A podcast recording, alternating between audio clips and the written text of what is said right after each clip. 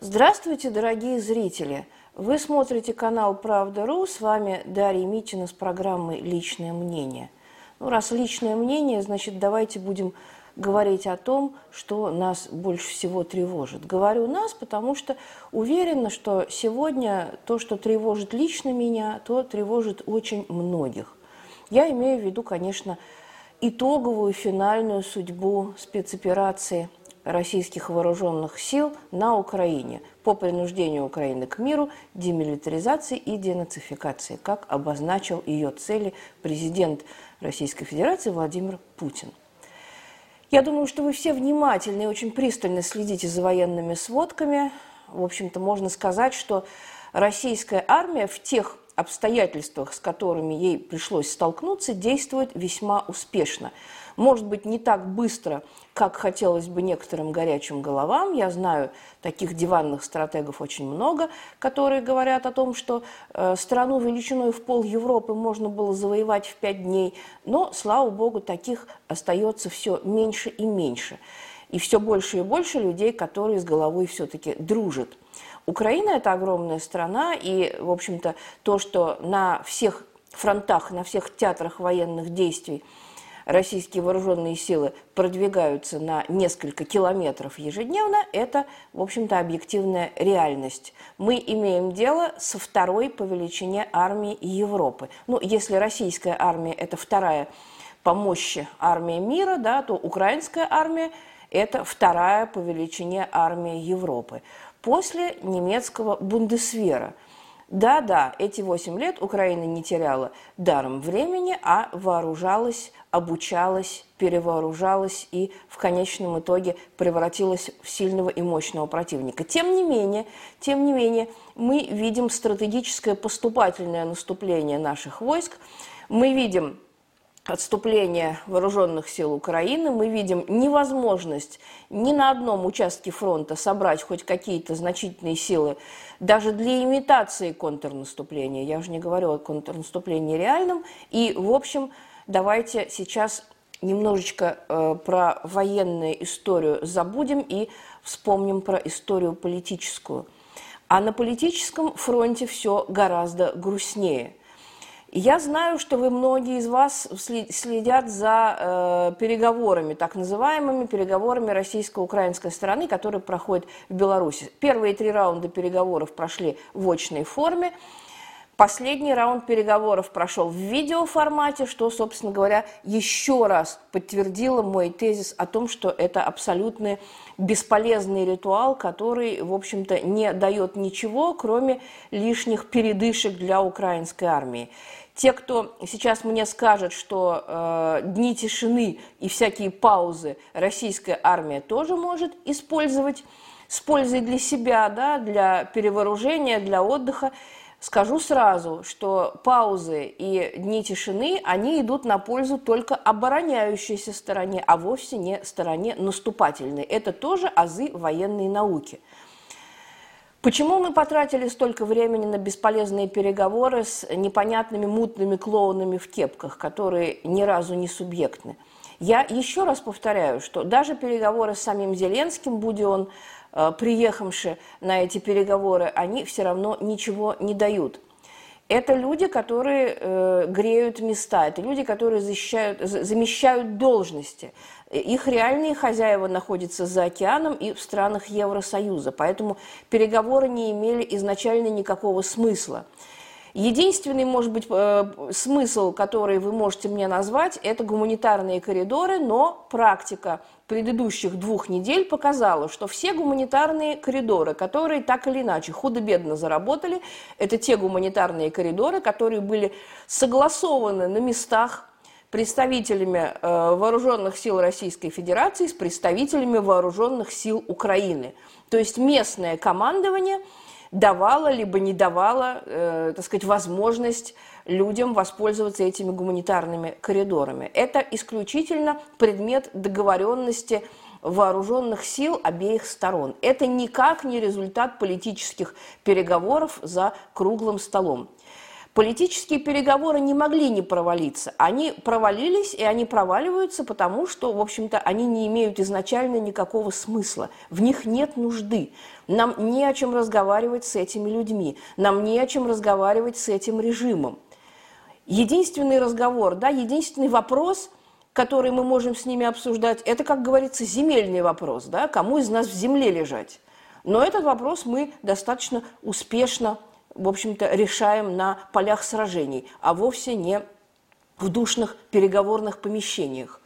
Единственный вопрос, повторяю, который может ставить Российская Федерация, а она их поставила великое множество, о чем наши замечательные дипломаты, не стесняясь и, видимо, очень собой гордятся, да, они очень довольны собой – они нам постоянно докладывают, что удалось немножко продвинуться, что мы достигли определенных успехов, что достигнут определенный прогресс, что мы нащупали точки соприкосновения. Какие могут быть точки соприкосновения с фашистами? Простите меня, представьте себе э, советскую армию, Красную армию, которая ведет переговоры с министром восточных территорий Розенбергом и рейхскомиссаром Кохом о точках соприкосновения на э, оккупированной уже уже оккупированной Красной армией Германии. Вы можете себе такое представить? Нет. Вот когда настал момент полной и безоговорочной капитуляции, тогда да, тогда нам показали круглый стол, где сидели Кейтель, Кальтенбруннер, другие, другие военачальники Рейха и э, победители, да, советская сторона. Вот такие могут быть переговоры. Никаких переговоров с фашистами. Мы видим, что эти переговоры используются исключительно для того, чтобы потянуть время, исключительно для того, чтобы перегруппировать силы, исключительно для того, чтобы затребовать новую дипломатическую, финансовую, организационную, э, политическую поддержку. Только для этого – я, честно говоря, поражаюсь. Я каждый день включаю телевизор, просто, как говорится, с замиранием сердца, какой сюрприз нам еще преподнесли наши дорогие замечательные дипломаты. Конечно, да, вы можете сказать, что э, половину работы не показывают, да, и что судить о результатах э, переговорного процесса можно будет по его завершении. Да, это, безусловно, аргумент. Вы еще можете сказать, что э, профессия дипломата заключается в том, чтобы не говорить людям правды. Да, это, безусловно, тоже аргумент. Но если бы наши дипломаты вообще нам ничего не говорили, а просто хранили гордое молчание, гордую мхатовскую паузу, продолжительностью в несколько месяцев, вот тогда было бы гораздо более понятно и гораздо более оправдано. Но нам начинают раскрывать какие-то э, невероятные совершенно детали о том, что мы якобы не ведем переговоров о смене киевского режима.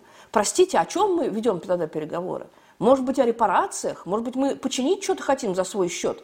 То, что мы раздолбали за три недели – нам говорят, что мы не ведем переговоров о смене э, государственного устройства, о демонтаже киевского режима. Простите, тогда о чем мы ведем переговоры? Президент Путин четко сказал, демилитаризация, денацификация. Как будет проходить денацификация по мысли наших дипломатов? Вы полагаете, э, украинский режим сам себя денацифицирует?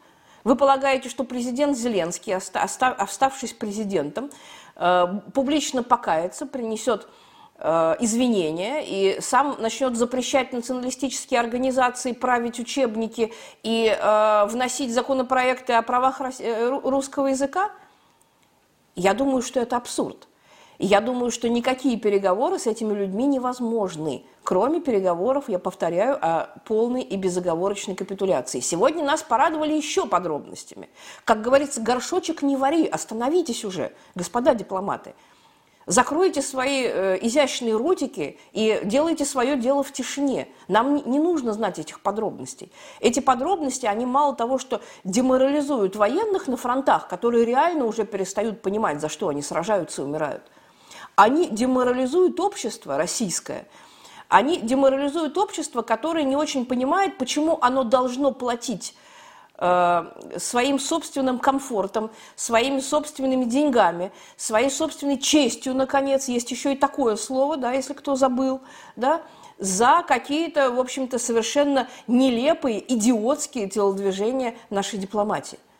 Сегодня нам рассказали, что якобы то ли российская сторона предложила Киеву, это по версии Киева. Киев нам рассказывает историю, что якобы российская сторона э, в качестве э, одной из возможных опций предложила ему такой сценарий. Либо украинская сторона, это уже по версии российских дипломатов, что украинская сторона предложила в качестве возможных вариантов некий э, австрийский или шведский сценарий. Демилитаризация – страны по австрийскому или шведскому сценарию. Что это за такой зверь, шведская модель? Давайте ее немножко рассмотрим. Швеция – это страна, которая э, сохраняет формальный нейтралитет. Она не участвует в военно-политических блоках типа НАТО и э, других. Тем не менее, у нее есть собственная армия, 30 тысяч человек – ну, вы должны понять, что Швеция – это чуть меньше 5 миллионов человек населения. Понятно, что в случае с Украиной э, и цифры, и пропорции будут совершенно, как вы понимаете, иными, учитывая протяженность границ и все такое прочее. 30 тысяч человек армия. Значит, Швеция э, имеет достаточно мощную, богатую и очень развитую Э, военную промышленность, мощный военно-промышленный комплекс. Швеция – это э, один из крупнейших в Европе поставщик и покупатель оружия. Да-да, одновременно и поставщик, и покупатель. Шведское оружие охотно покупают различные армии в разных частях света. Одновременно Швеция это оружие приобретает. Зачем оно ей нужно в условиях э, так сказать, военного нейтралитета, не очень понятно. Но, тем не менее, такова, как говорится, э, реальная жизнь. Нейтральна ли Швеция в политическом плане? Конечно, нет. Швеция – одна из самых оголтелых русофобских стран. В общем-то, и в период советской истории Швеция была одной из наиболее антисоветских, антисоветски настроенных европейских держав. Ну, держава, наверное, сильно сказано по отношению к Швеции, ну, скажем так, стран, да, более нейтрально. Вот сейчас Швеция – это закоперщик, лоббист и хедлайнер всех антироссийских, всех русофобских проектов на территории Европы. Это лоббист всех антироссийских проектов в Арктике. Да? Это страна, из-за которой мы вынуждены, вынуждены держать солидный военный контингент в Арктике, потому что э, Швеция напрямую призывает к милитаризации ар- арктического региона. Да? Против кого направлена эта милитаризация, я думаю, вы легко догадаетесь. Собственно говоря, Швеция не скрывает, это все у нее записано в нормативных документах. Швеция – это, в общем-то, страна, которая сейчас находится на переднем крае борьбы в общем-то, со всеми э, российскими инициативами в области коллективной безопасности Европы, в области экономики и так далее. То есть шведская модель – это такая, в общем-то, антироссия, не очень, э, то есть так, так, примерно такая же, как была Украина, с учетом того, что как будет проходить денацификация, мы тоже не знаем. И мы не можем получить ясность, исходя из тех выкладок, которые нам презентуют наши дорогие дипломаты.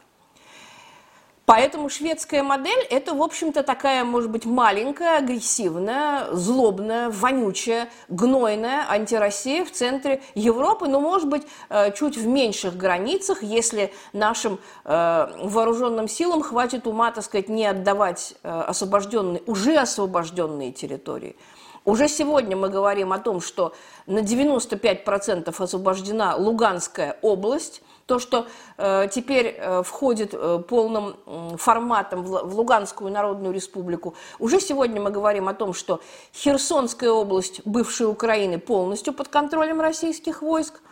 Так вот, если мы ведем с Украиной переговоры о сохранении ее суверенитета и территориальной целостности, это означает, перевожу вам с дипломатического языка на русский, это означает, что э, вооруженные силы, ну, там, погромив, побомбив и поразрушав военную э, э, инфраструктуру, военные склады и военные заводы, просто-напросто э, развернутся и уйдут, оставив пророссийское население – для того, чтобы его вырезало не пророссийское население.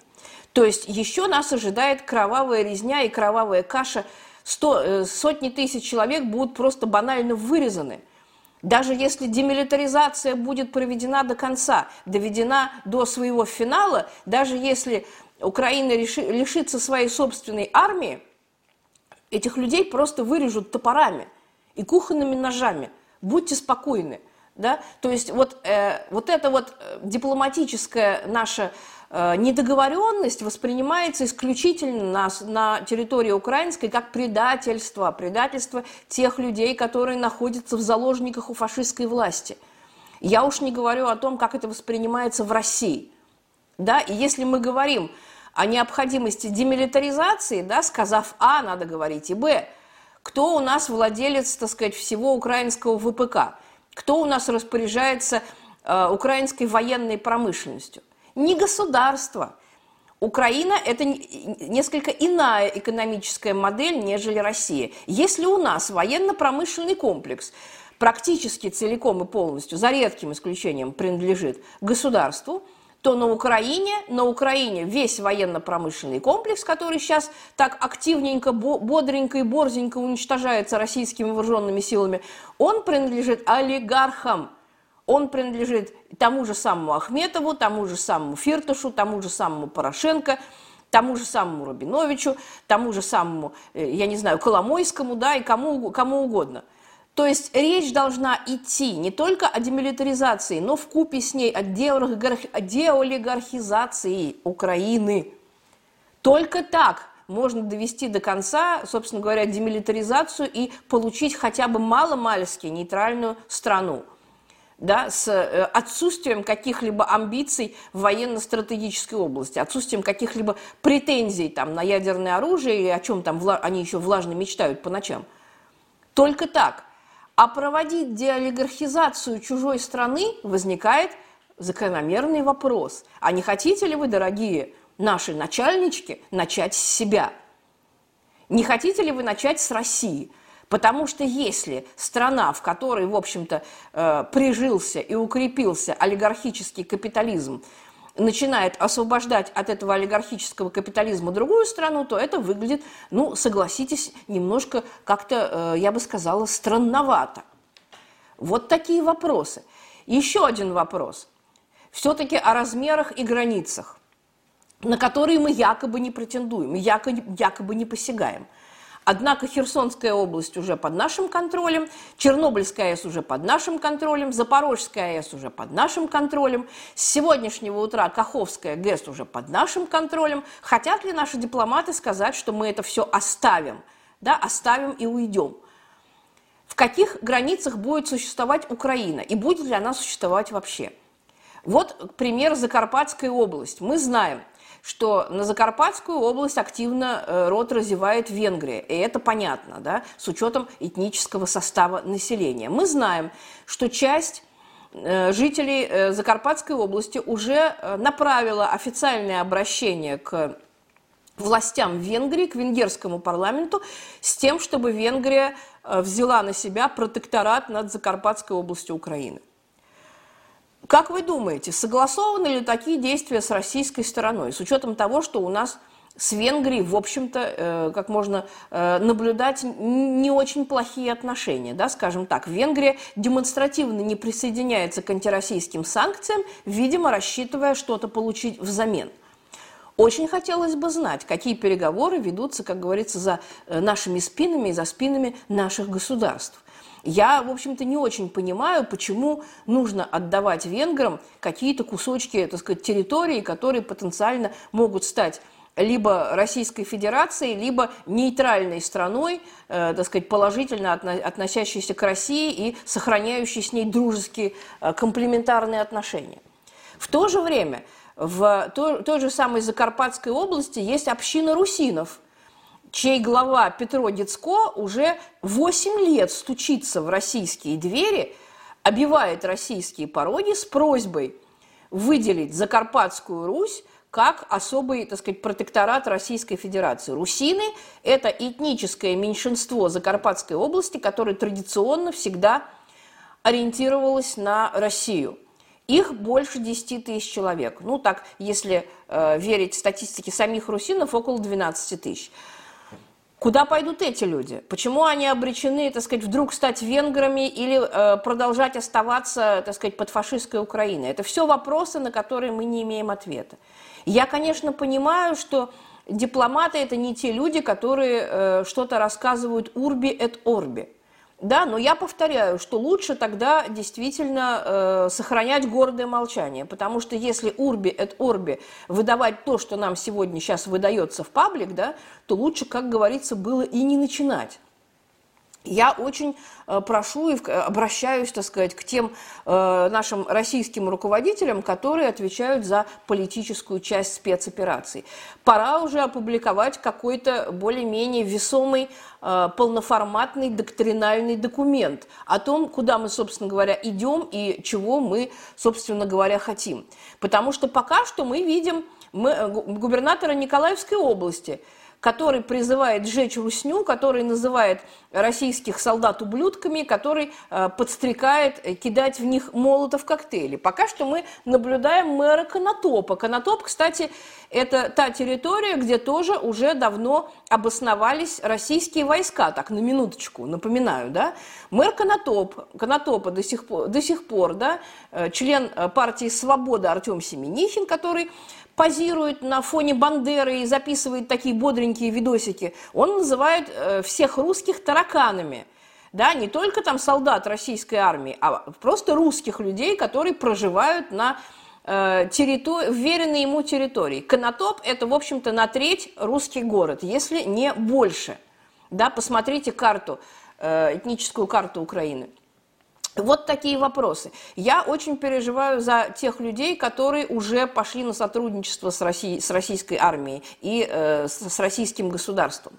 Вы знаете, что Зеленский издал указ до 15 лет лишения свободы, а то и пожизненное заключение тем, кто запятнал себя э, коллаборацией с Россией, да, кто сотрудничает с Россией. Вот сейчас десятки тысяч, если не сотни тысяч маляров, строителей, штукатуров, всевозможных стекольщиков, которые работают на стройках Подмосковья и э, областей Центральной России, вот сейчас они, наверное, вздрогнули и очень серьезно задумались. Э, считается ли их укладка полов, паркетов и э, вставка стеклопакетов, которые они здесь занимаются, считается ли это коллаборацией с Российской Федерацией? Подумайте, ведь на самом деле около четверти, а то и треть населения Украины, она напрямую экономически завязана на Россию. Люди либо работают на российские компании, либо ездят в Россию, э, так сказать, вахтовым методом, либо каким-то образом еще экономически связаны, либо торгуют, несмотря на все наши, э, так сказать, отношения и, как говорится, полувоенную обстановку. Вот. И эти люди э, одним указом да, Зеленского сейчас просто обречены быть безработными пожизненно, да, потому что так сказать, рвутся все эти э, связи, и люди, так сказать, просто могут получить 15-летний срок, а то и пожизненное заключение, если это обвинение будет сопряжено еще э, с понятием госизмена. Что такое госизмена, никто, э, кроме украинских властей, не знает, но по этой статье уже десятками и сотнями арестовываются люди – вот об этом нужно подумать нашим властям. Заканчивайте переговоры. Переговоры, они уже провалились. Да? Когда закончится военная фаза операции, переговоры обязательно будут. Обязательно. Без переговоров никак не обойтись. Россия живет в глобальном мире и продолжает в нем оставаться. Но переговоры эти будут вестись не с клоунами в кепках, не с Зеленским, не с Януковичем, а совсем с другими, так сказать, персонажами, с таки, совсем с другими игроками. И еще, чем больше мы будем, э, так сказать, видеть в украинском народе э, субъектность, да, то есть люди должны иметь возможность в какой-то степени э, принять решение о дальнейшей собственной судьбе, несмотря на то, что Украина явно потерпит военное поражение – но в данном случае мы не можем говорить о том, что Россия будет полностью и безраздельно осуществлять контроль на этих территориях. Территория слишком большая. А Россия слишком малонаселенная страна для того, чтобы иметь возможность осуществлять полноценное администрирование еще одной страны э, размером в 25, а то и 30 миллионов человек.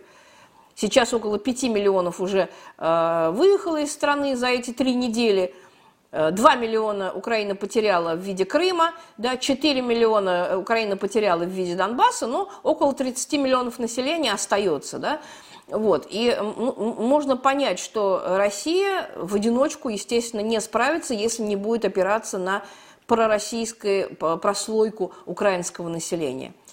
Выявить эту пророссийскую прослойку, вычленить ее, вступить с ней в контакт, наделить ее какими-то, так сказать, мандатами и полномочиями, простимулировать э, ее на формирование параллельных органов власти, параллельных законодательных собраний областей, параллельного правительства даже, да, ну, не, назов, не будем называть правительство в изгнании, просто параллельного правительства, альтернативного правительства, да, кандидаты есть, безусловно, и вы их все знаете. Вот этим должна заниматься российская сторона. С одной стороны, а с другой стороны, делать это крайне осторожно, крайне тактично, крайне, э, так сказать, безопасно, потому что эти все люди находятся под угрозой, э, ну, не просто репрессий, да, а просто убийства, да, их могут, их могут убить, как уже убили мэра станицы Луганской, как уже убили э, мэра одного из населенных пунктов Черниговской области, вот подбираются к другим, на них объявлена охота. Вот об этом нужно думать сейчас, а вовсе не о том, э, как переговариваться, так сказать, по зуму или по скайпу с подонками, которые не представляют ничего, кроме собственного бабла и собственных эгоистических интересов. Вот об этом я хотела сегодня поговорить. Многие из вас скажут, опять истерика, да, опять все пропало, опять все пропальщики истерят. Дорогие друзья, мы бы не истерили, мы бы сидели спокойненько, свесив ножки на диванчике, смотрели телевизор, если бы у нас не было печального опыта 2014 года, где уже практически была одержана военная победа на Донбассе и была позорнейшим образом сдана. И Донбасс превратился в уродливый кровавый обрубок – который кровоточил и гноился все эти 8 лет. Именно благодаря предательству, ну, э, думайте как хотите, то ли это хронический идиотизм, да, вот это извечная дилемма, глупость или предательство, либо это хронический идиотизм, так сказать, тех людей, которые отвечали э, в Кремле за политическую, э, как бы, часть, да, украинской операции тогдашней, либо это прямое предательство – и вот плоды этого прямого предательства мы пожимаем сейчас. Поэтому, обжегшись на молоке, мы, естественно, дуем на воду. Естественно, мы переживаем, естественно, мы тревожимся. У нас есть повод переживать, у нас есть основания. Поэтому, когда вам задают вот эти нелицеприятные вопросы, не нужно отмахиваться, как от назойливых мук, от собственного общества. А нужно на эти вопросы по возможности отвечать. С вами была Дарья Митина. Оставайтесь с нами. Мы с вами еще и на эту тему поговорим, и еще на много разных интересных тем. До свидания.